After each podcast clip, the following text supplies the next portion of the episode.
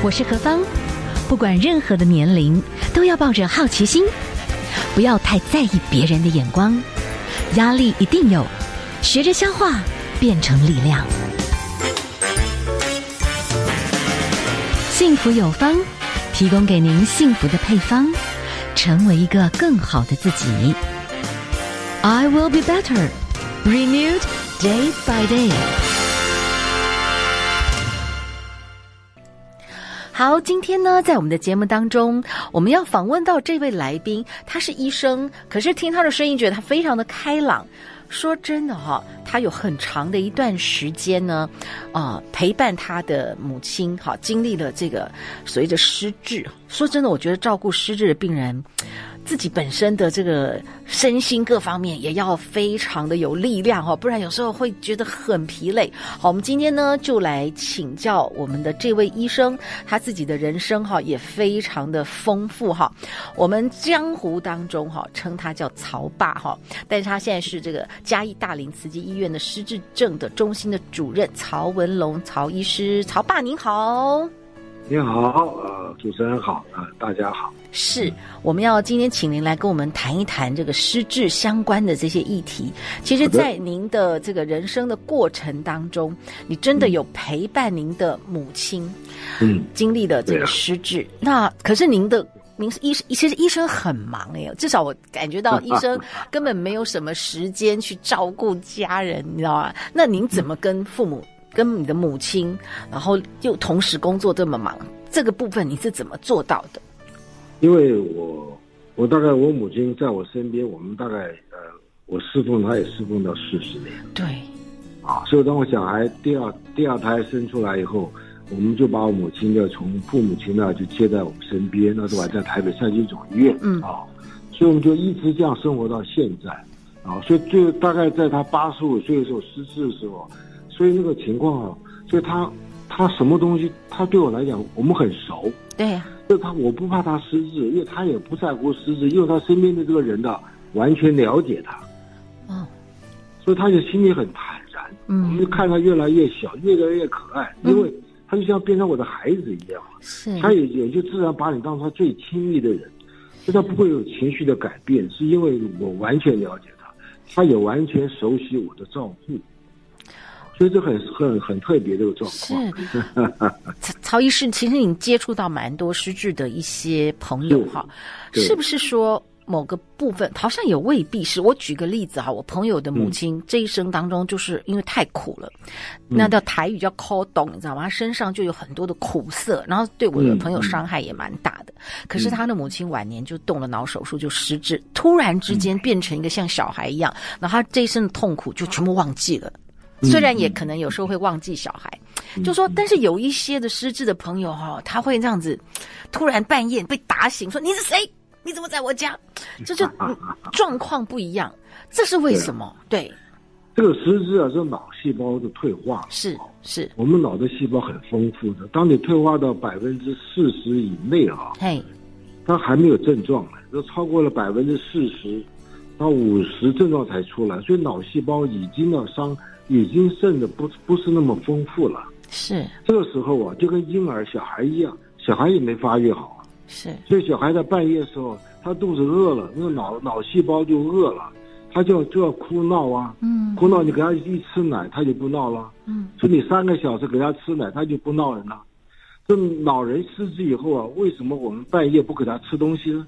嗯，他他在三四五五点多五六点吃完以后就没吃了，嗯。他到了睡觉的时候，七八点睡觉，他到十二点饿了，他就闹人了。对，所以这时候你给他吃东西，吃吃一杯牛奶，喝个豆浆啊，吃个布丁，哎，说不定啊，他就稳定。嗯嗯。所以说老人家，我们大家都忘了，一个失智老人，他半夜闹人的时候，别忘了，就跟他跟小孩一样，是他肚子饿了，他需要吃东西啊，你再给他吃药，越吃越重啊。所以就是你要了解这老人家，失智老人的照顾方法，就跟一个两三岁孩子一样。假如他到了那个程度的话，就不难照顾。嗯嗯，就是我们就说你就不能把他当做一个跟你一样这个正常人的方式来照顾。嗯嗯，所以这就是观念问题。是是，懂了就像我们说黄昏症候群，他到了中午十一二点吃的，到下午六点钟吃饭，他四五点就闹人了。嗯，他都开始脑脑脑细胞饿了，他看东脑就不稳定了。是是，不稳定啊，他看东西啊就可以产生很多这种情绪的改变啊。嗯，东西看错了就错乱了。嗯，啊，这时候如果你给他吃点东西，哎，你会发觉到他的情绪稳定了。是，那么就脑的这个健康的这个部分哈，如果说家里面真的就是有这种老年失智的长辈哈，那我们那个时候就是你刚刚说他开始有一点点像小孩一样，开始有一些就不稳定，但其实就是脑又缺营养了，赶快要给他补一下。那要补什么？牛奶或者是说呃蛋白质类的东西，鸡精、糖也很糖哦也可以，糖最好哦，因为我们这个我们我们身体的细胞哈，比如说肝细胞啦。心脏细胞、肌肉细胞，它里面细胞本身都存有一些糖分。嗯，当我们肚子饿的时候啊，它那个细胞的糖分就分解来供给那个细胞，所以细胞很稳定。是，但是只有我们脑细胞本身不存糖，因为我们血液丰富啊，它是靠血液的糖分来供应。是，所以当我们脑细胞退化已经不不是很多了，这时候你肚子饿的时候啊，第一个就是脑细胞开始不稳定。嗯。所以你给他像我们有一些，我像我的门诊，一个老人家，他吃完早饭到我门诊来，他就等到差不多十一点，他肚子饿了，他就开始吵闹了，是，就要回去啊，就动了。我们赶快请他进来的时候啊，嗯，他儿子第一件事就用口袋里打开一个糖给他吃，是，哎，我就问你为什么给他吃糖啊？他说我他吃了糖他就安静了，他果真就安静了，呃，嘴巴吃了糖甜甜的，哎，他情绪就稳定了。是，所以我觉得啊，就是说要懂得照顾的方法。是是，医师，我可以再请教一下。其实吃糖有时候我们脑部确实是会，比方说像这种色氨酸类的蛋白质，它比较容易先进去，人会安定。可是如果我你你你，我的意思是说，其实有时候我们吃太多甜食，现在这种白糖类的东西，其实也是容易让我们血管发炎。那我们脑部就是怕。没有，你想你你想太多，那个那些观念都不该有。是对一个失，他已经失智了，okay. 人。他的这个股票已经是谷底了哦，oh, okay. 不在乎什么降了，这时候啊，所以没关系了。对失智的，对对，要降下来，把那些什么的观念给他都拿掉。但但是我们一般人呐、啊，对，但我们一般人可能尽量在这个部分就还是要减糖就对了，对不对？你你你你正常的，你要你你是这么怕将来出问题，你就你就照着那个医生的方法啊，OK OK。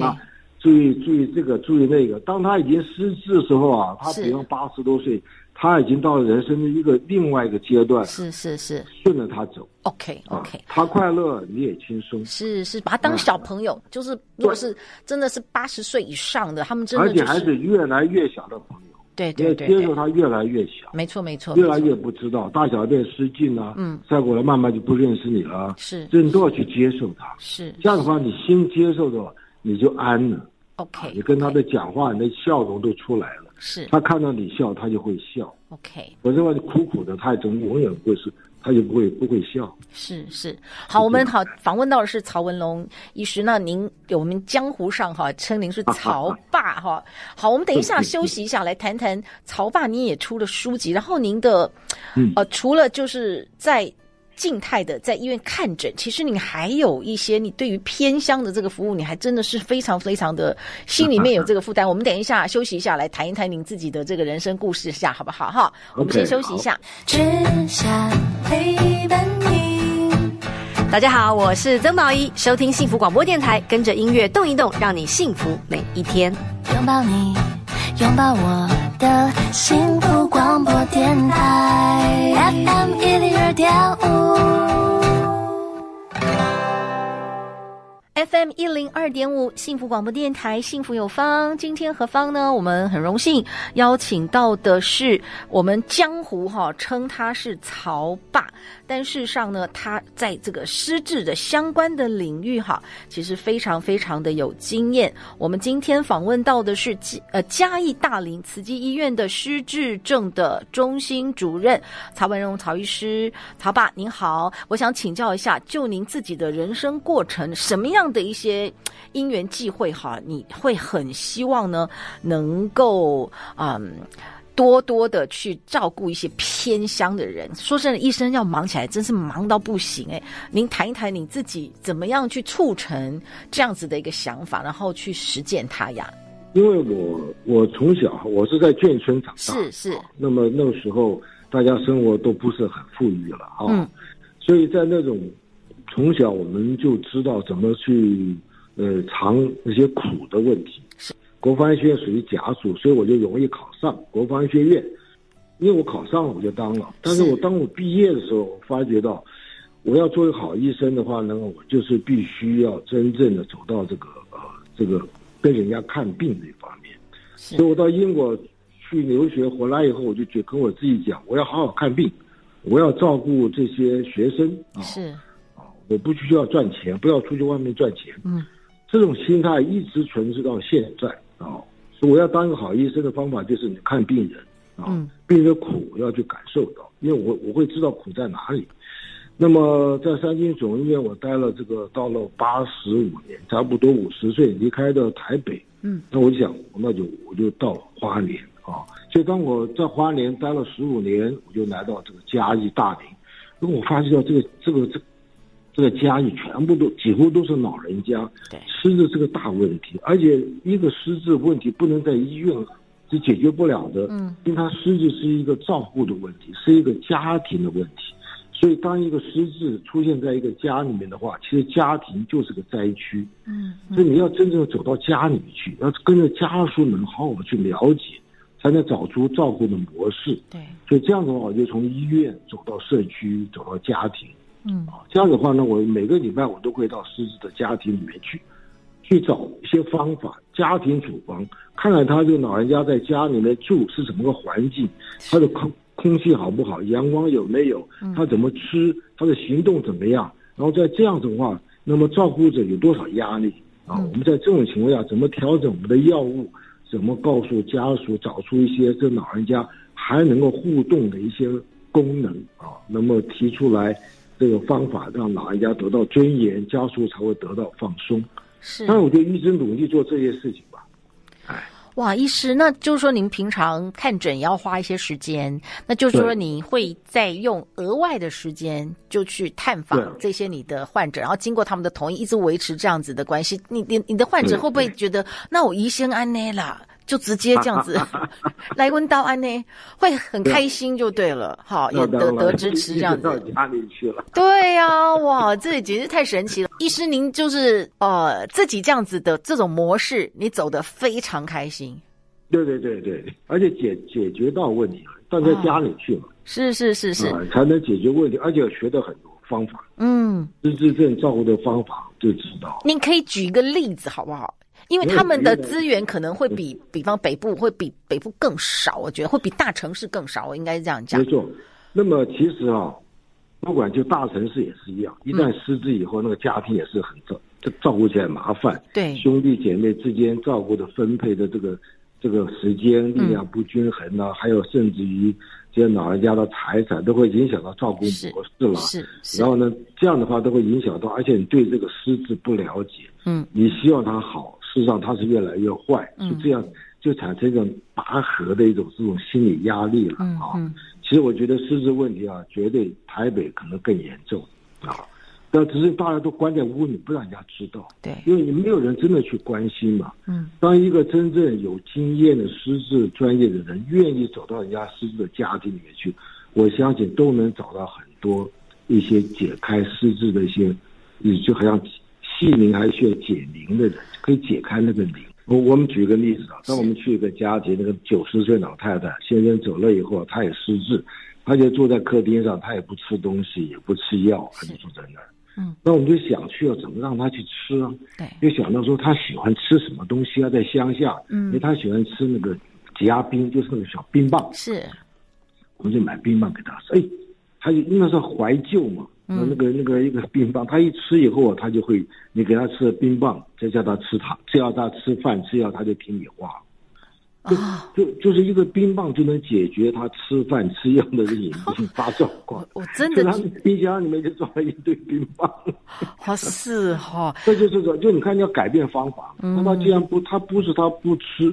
是因为他没有引发他的兴趣，你就要强迫他吃，嗯、你不如啊，你先给他一个他喜欢吃的东西。嗯啊，嗯嗯。那么还有去一个家庭啊，那么一个八十多岁老先生失智，那个居服员要给他去做一个什么，比方要帮他洗澡，他就不理他，那居服员不知道怎么办。那我们去了以后呢，我们就想，对呀、啊，怎么办呢？我们要打开我们的那个手机 YouTube，把那个。凤飞飞的《望春风》放出来，一面放我们一面就跟他唱。嗯，要莫放袖灯黑，惊鸿对明春。我们这样唱完一遍，他还不理我，但是他没有反，没有没有排斥我们。嗯，我们唱第二遍，一面唱一面打拍子，他的脚跟我们打拍子了，就表示我们快把他的那个深层的记忆调出来了。嗯，就好像他的记忆在深层里面，那我们用钓鱼那个鱼标开始动了，那我们看。唱第三遍的时候，他就会春风对面，他就吹，每个尾音又出来了，他就开始跟我们配合了。是，就表示说你要有耐心的把他还存在的记忆把它带出来。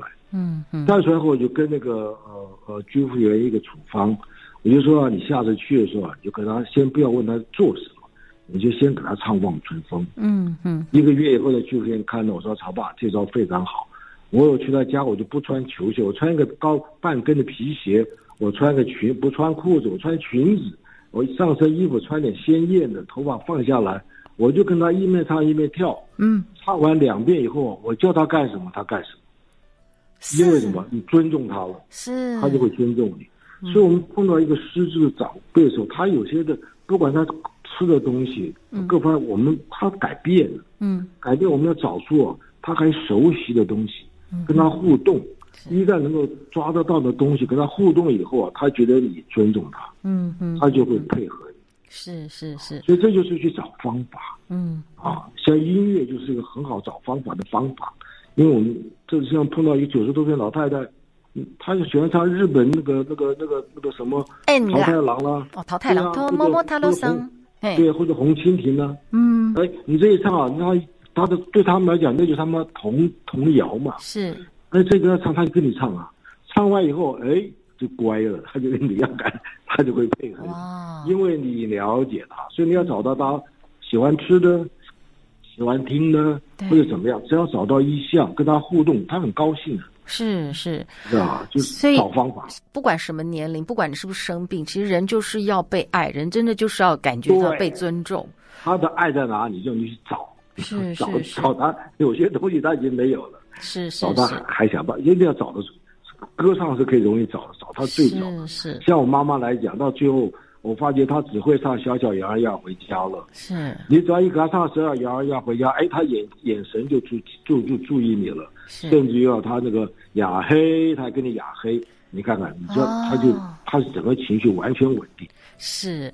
哇，我们今天访问到的是曹爸曹文龙医生，其实给我们的很多在生活上面，其实我觉得这背后更重要的就是尊重哈，就是真的是知道他们并不是完全的失能，你就是必须让他知道你尊重他，他就会开始感受到爱，感受到希望，他就开始动起来哈。